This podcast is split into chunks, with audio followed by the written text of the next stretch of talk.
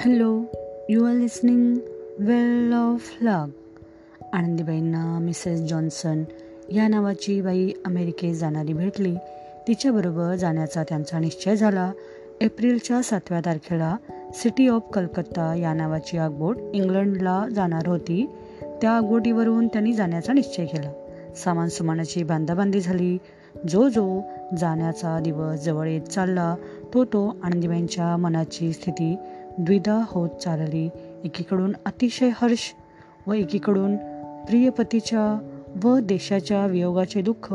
एकदा त्यांना वाटे की आता आपल्याला नवीन अतिशय सुधारलेला देश पाहाव्यास मिळेल. त्या देशातल्या चांगल्या चांगल्या रीतीभाती आपल्याला लागतील. तसेच आपल्या चांगल्या रीतीभाती त्या लोकांना सांगण्यास सापडतील. तिकडचे वैद्यक आपण शिकलो म्हणजे आपण तिकडचे व इकडचे असे दोन्ही वैद्यकीय एकत्र करू व त्यातून जे चांगले तेच घेतल्याने आपल्या देशाच्या वैद्यकाला आपण अल्पसे सहाय्य केल्यासारखे होईल. इकडे आल्यावर आपल्या देशभगिनींनाही त्या ज्ञानाचा फायदा करून देता येईल. इतके जर आपल्या हातून घडले तर किती समाधान होईल बरे? याप्रमाणे आनंदीबाईंच्या मनात विचार आला म्हणजे त्यांना समाधान वाटे. पुन्हा एकदा असा विचार येईल की आता मी इतक्या लांब जात आहे. पण पुन्हा माझी प्रिय जन्मभूमी मला दिसेल काय? माझ्या प्रिय पतीची व माझी पुन्हा आता कधी गाठ पडेल काय? मी ज्या कामाला जात आहे त्यात परमेश्वर मला यश देईल ना?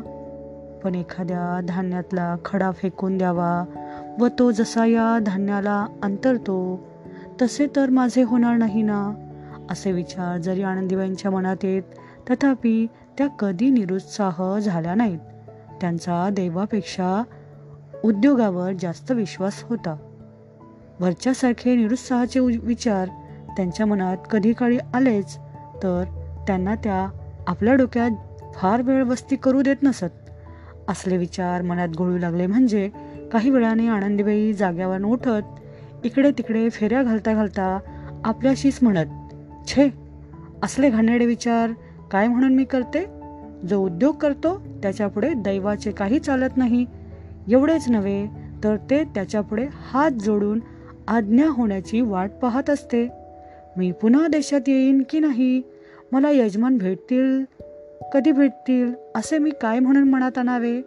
मी तीन वर्षात आपला अभ्यास करीन पास होईन आणखी पुन्हा आपल्या देशात येईन. असे पुन्हा धैर्याचे विचार करीत असता आनंदीबाईंचा चेहरा अतिशय तेजस्वी दिसे व उदासीनतेचे विचार मनात घोळत असले म्हणजे तो अतिशय फिक्का पडे.